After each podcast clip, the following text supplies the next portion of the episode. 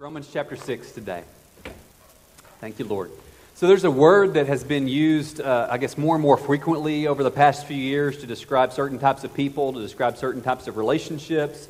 Uh, if you're scrolling through, I don't know, the Huffington Post or uh, uh social media or whatever, reading articles, you might come across ways to know if you're in a toxic relationship. That word toxic is a word that, that, that we've uh, started to use a lot more over these past few years. And, and, and maybe there's quizzes you can take to find out if your boss is toxic or your coworkers are toxic or your, your, you know, your, your uh, boyfriend or girlfriend is toxic or whatever, your spouse is toxic. And the basic, if you Google the word toxic, like I did this week, the basic, the first thing that comes up is this definition of poisonous. Toxic means poisonous. The second thing that came up on a Google search is a Britney Spears song called Toxic. And uh, I, I always, when I'm, when I'm thinking about theology, my first question is always, I wonder what Britney Spears thinks about this, you know? And, and, and in those lyrics to that song, Toxic, she says, I'm addicted to you. Don't you know that you're toxic? And I love what you do. Don't you know that you're toxic? And there's a couple of things there that we can see is she's describing a person or a relationship that's dangerous, it's poisonous, it's no good, but yet there's still this pull or this attraction to be with this person. It's poisonous, but I still want it. That's kind of the essence of a toxic relationship. But also, notice how she's saying, I'm addicted to you, but you're the toxic one. Um, interesting how uh, the, the other person is the one that's at fault.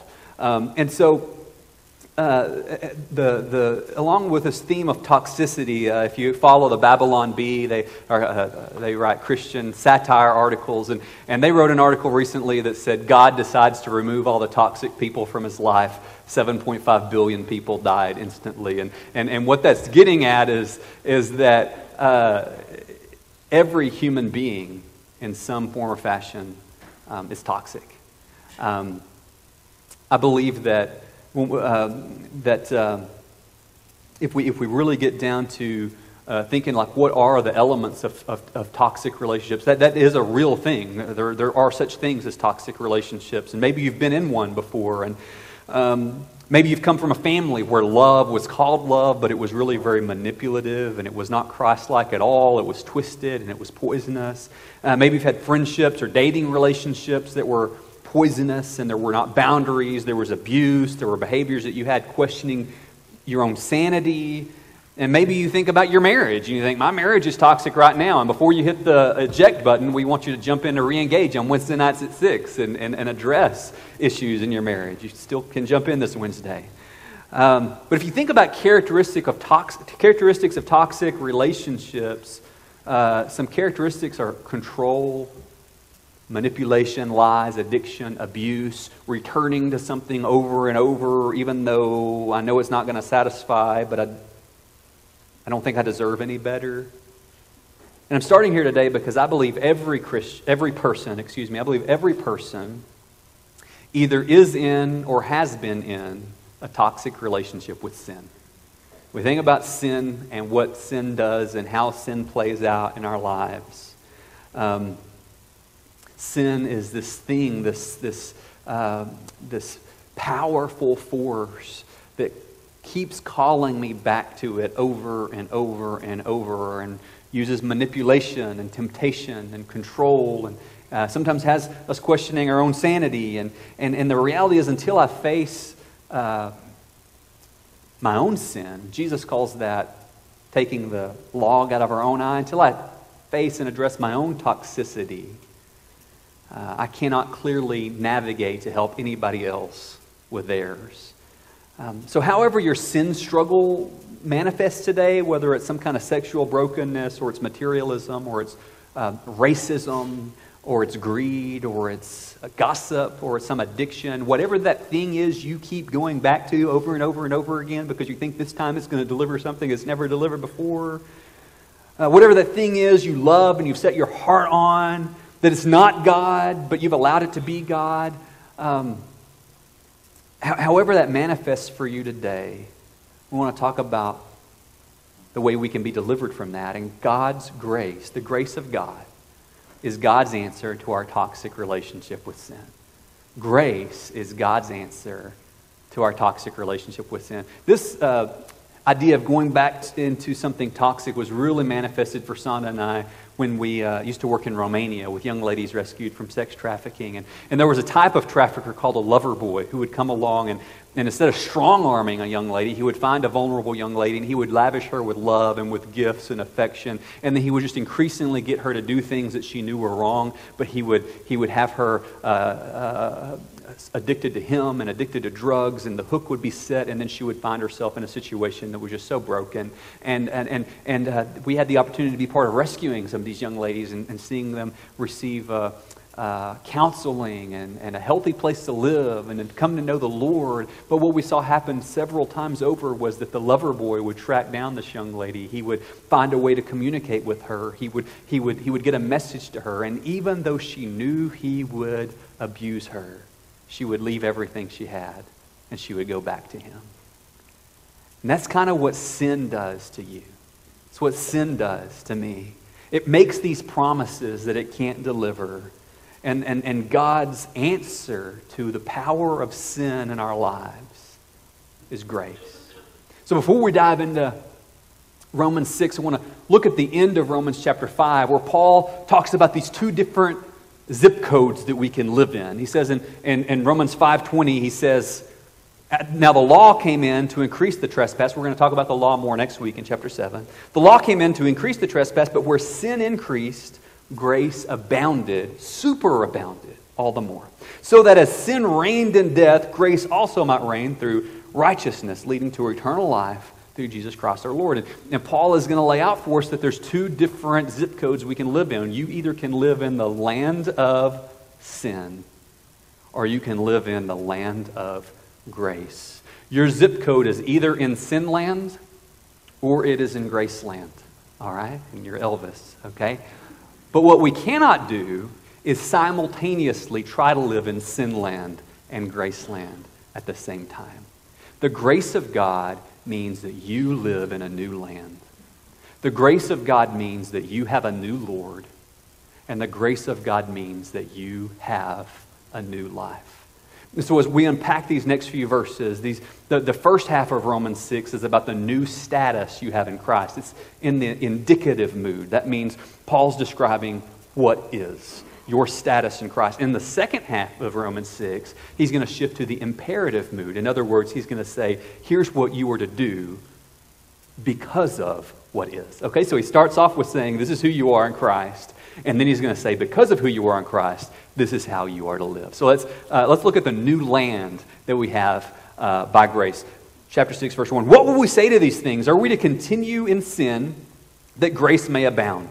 By no means. So people have been asking this question for thousands of years. It's this idea of, well, if God's, if God's going to forgive me anyway, I mean, isn't it kind of God's job to forgive me? So what's the point of changing? We ever have that kind of thought? Uh, should, why should I change? Can I just ask forgiveness for it later? And that's the idea that Paul's getting at here of, of should we just sin that grace may abound? And he says, by no means, may it never be. How can we who died to sin still live in it? Do you not know that all of us who have been baptized into Christ were baptized into his death? We were buried, therefore, with him by baptism and death, in order that, just as Christ was raised from the dead by the glory of the Father, we too might walk in newness of life. So, just like we, we were buried with Christ in baptism, we might rise and walk in newness of life. And so, Dallas Willard, a, a, thinker and an author that I, that I, enjoy reading a lot, has meant so much to me. He, he wrote years ago about a bumper sticker that said, Christians aren't perfect, just forgiven. And that bumper sticker is half true. Christians certainly are not. I'm a little bit loud, Logan. There's a, there's a buzz back there. Um, there there's a, the Christians definitely are not perfect. We know this. But let's not say that we're just forgiven. I mean, we, grace means we celebrate forgiveness, we, we are forgiven in Christ. But to say that I'm just forgiven kind of lends itself to the idea that I'm going to stay the way I am. And God's grace doesn't mean we stay the way we are because God's grace is His power to do in us what we cannot do for ourselves. And so um, Willard talks about this idea of vampire Christianity. Vampire Christianity says to Jesus, I'd like a little bit of your blood, please. Not so much that it changes me, but just enough to know that I'm going to heaven. I don't want to follow you. I don't want to be your student. I really don't want to have anything to do with you. I'll see you after I die. That resembles nothing of the New Testament. That's nothing uh, of resembling the Jesus who said, Take up your cross daily and follow me. Um, God's grace accepts us the way we are. Isn't that a beautiful truth? Are we alive today? Two people are alive. I'm so glad. Is anybody else alive today? Lord. All right. God's grace accepts us. And that's good news. If it wasn't for God's accepting grace, I mean, none of us would have a chance at being, res- at being rescued. But that's the second thing that God's grace does God's grace rescues us. If somebody, if a first responder walks into a burning building and I'm inside and there's rubble on me and he starts to move away the rubble and I say, hey, stop, what are you doing? I just want you to accept me the way I am. That wouldn't make any sense to him. But there's people in this room right now that are fighting against God's rescue in the name of acceptance. We go through periods of our life where we are saying, I want you to accept me, but I don't want to be rescued. And that is not the grace of God. God's grace accepts us where we are. God's grace rescues us from wherever we are. And then God's grace T transforms us into something that only God could imagine. And you take that acceptance, rescue, transformation, that spells, I love acronyms, that spells art. And when we see God's grace for what it really is, his accepting, his rescuing, his transforming grace, your life becomes a work of art for all to see. Paul says, You used to live in sin land. That's not your zip code anymore. That's not where you live anymore. If you know Jesus, you live in grace land now. Sin does not rule anymore.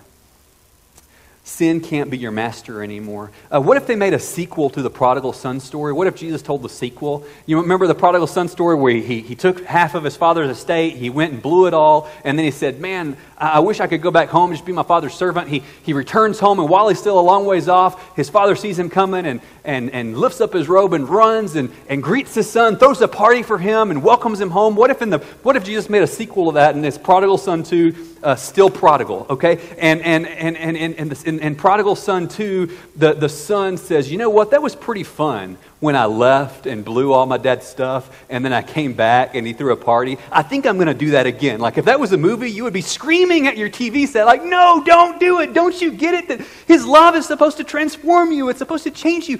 We don't just keep doing the same thing over and over and over again. I, I love dogs. I'm a dog person, but can we be honest enough to say that dogs do some really disgusting things? Like you'll be walking your dog somewhere, there's like a rotten skunk somewhere. He's like, mm, let me just roll all over this. Dogs do some gross things.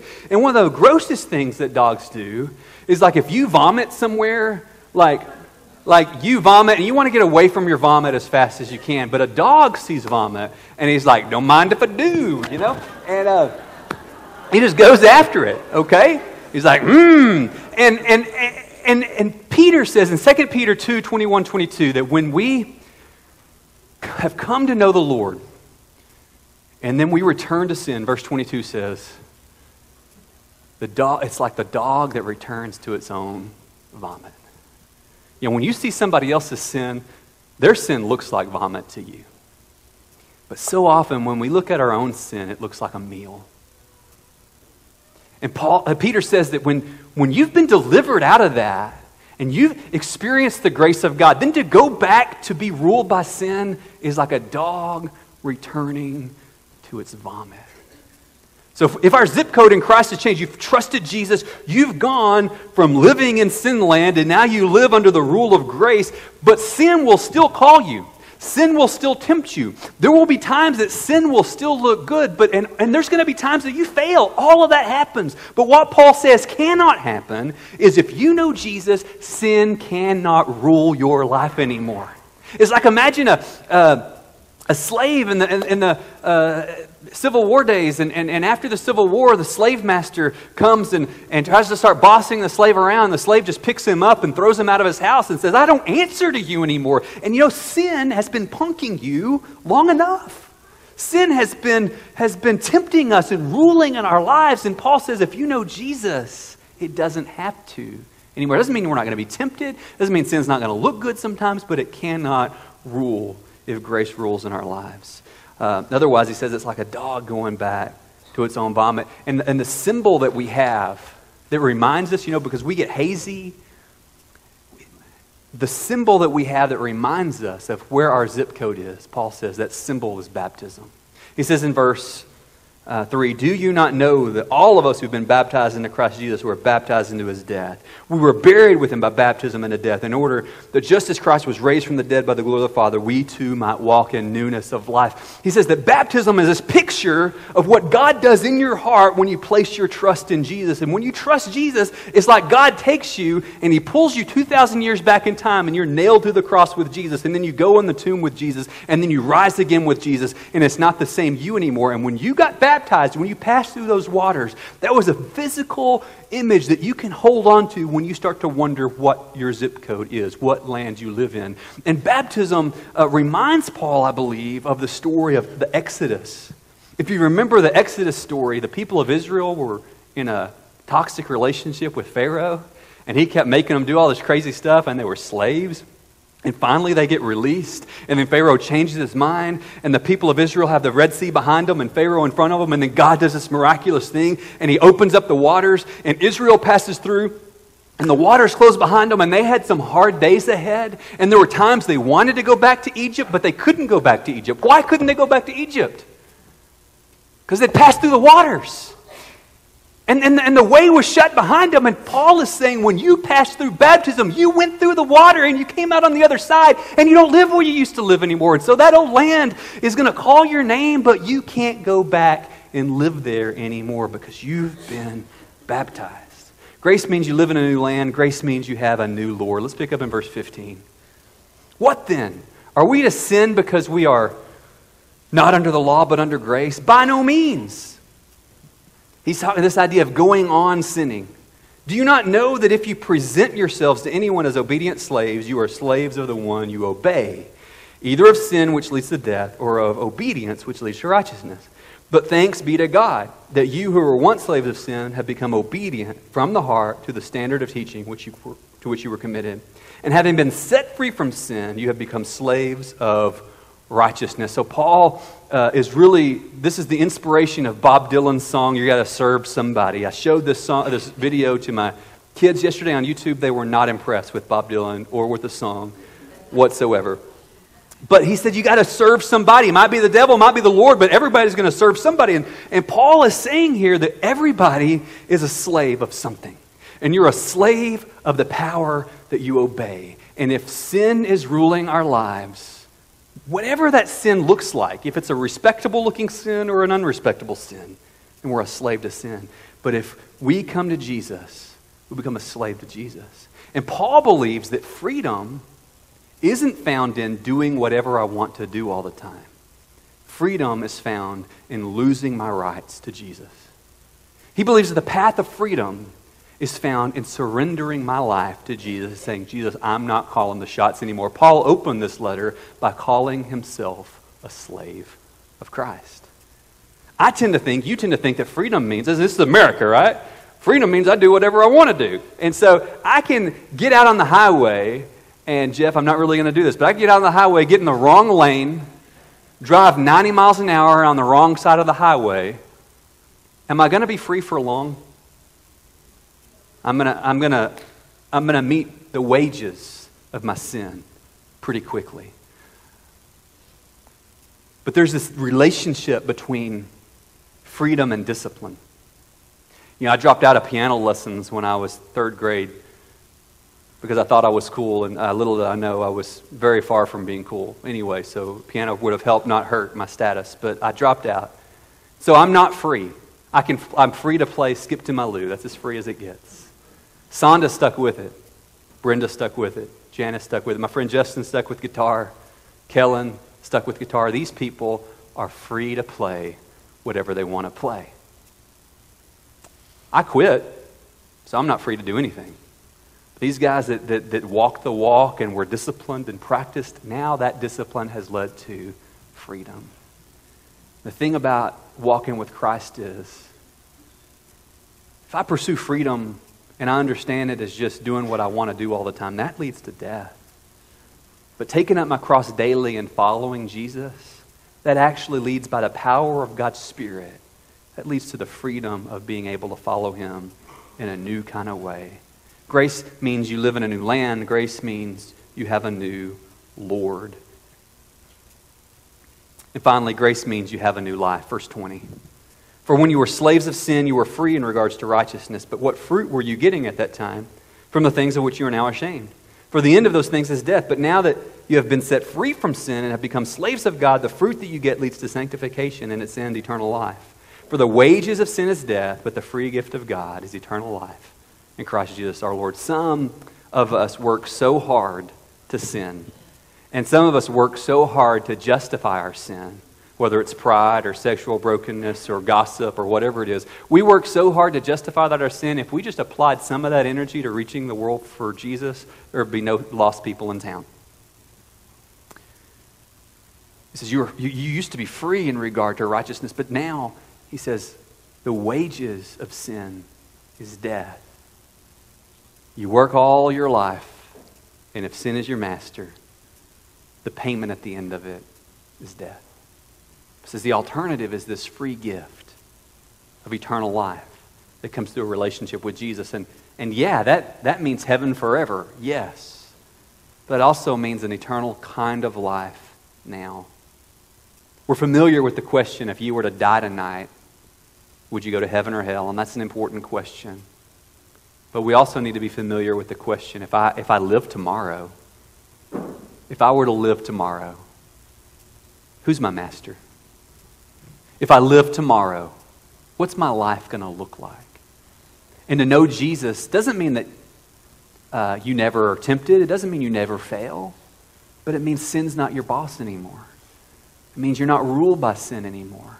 You're progressively coming to be ruled more and more and more by Jesus, and you're experiencing this eternal kind of life.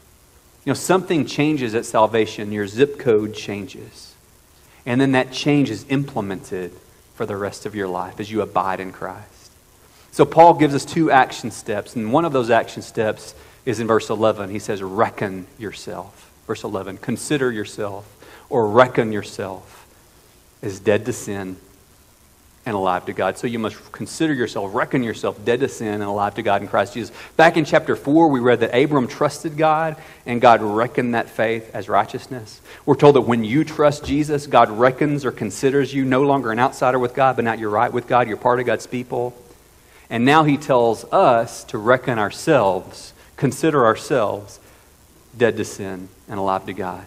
This isn't Stuart Smalley from Saturday Night Live looking in the mirror saying, I'm good enough, I'm smart enough, and doggone it, people like me. Paul's not saying use a lot of positive thinking and say this that you're dead to sin and alive to God until it becomes magically true. He's saying, no, if you know Jesus, this is true. You are dead to sin and you are alive to God. And so reckon every day, reckon, consider yourself dead to sin and alive to God, no matter how it feels no matter how it looks, you speak God's truth until your life lines up with God's truth.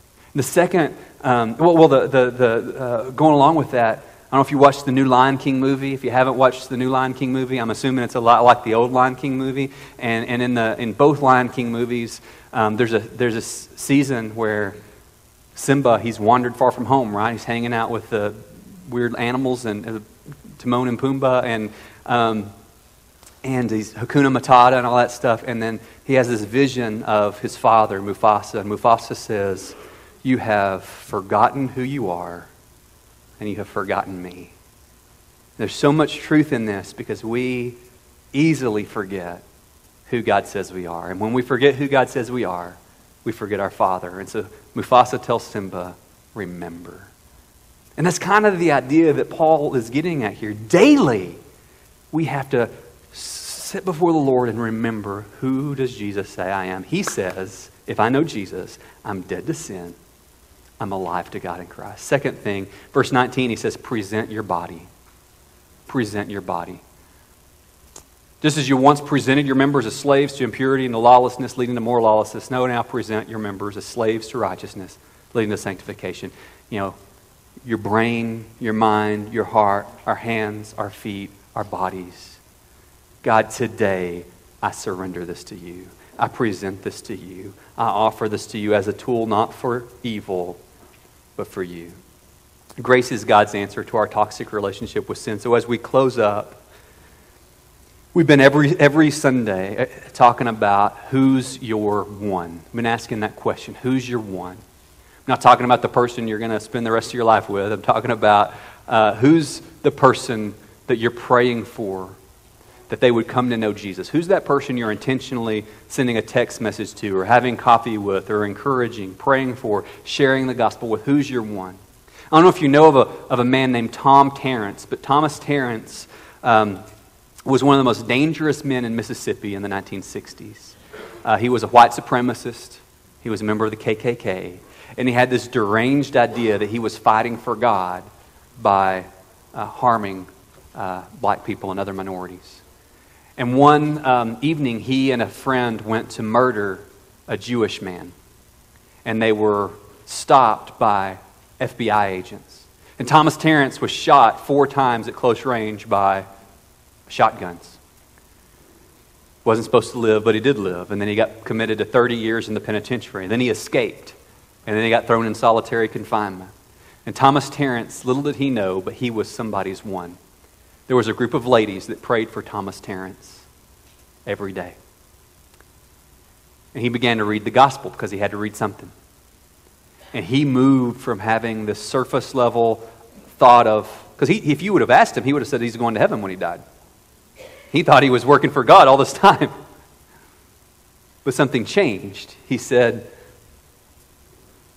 A divine and supernatural light imparted to the soul. My Many sins began flooding to mind, and with them conviction, repentance, tears of confession. One night I knelt on the floor of my cell, prayed a simple prayer to Jesus, asking for forgiveness, offering my life to Him if He wanted it. It felt like a thousand pounds had been lifted from my shoulders. Something changed inside of me, and I haven't been the same since. I left the road of easy religion that was leading me to destruction, and I stepped onto the narrow path that leads to life. Thomas Tarrants after serving a few years, uh, ended up going on and getting his master's degree and then his doctorate degree, and ended up being the pastor of a multiracial church and a champion for racial reconciliation. That's what the gospel does. He didn't, he didn't say, I had all these warm feelings and I kept on being a white supremacist. No!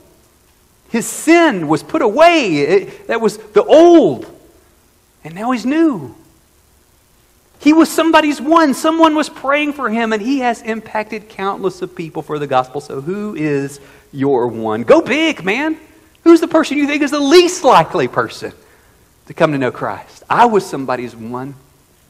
You were Jesus' one. And he left heaven for you. And his love was manifested in that while you and I were sinners, Christ died for us. His grace, the, the band's coming up. What His grace does, it accepts us, it rescues us, transforms us, making your life a work of art. And so as we as we prepare to close out, who's your one? Pray for your one. Take an action step with your one today. But do you know Jesus? Are you like Tom Tarrants and, and, and, and you've been on this easy road of just kind of religion? That I'd like to go to heaven, please, but I don't want to change? Have you been a vampire Christian? Or can you say with Paul, I am dead to sin and alive to God?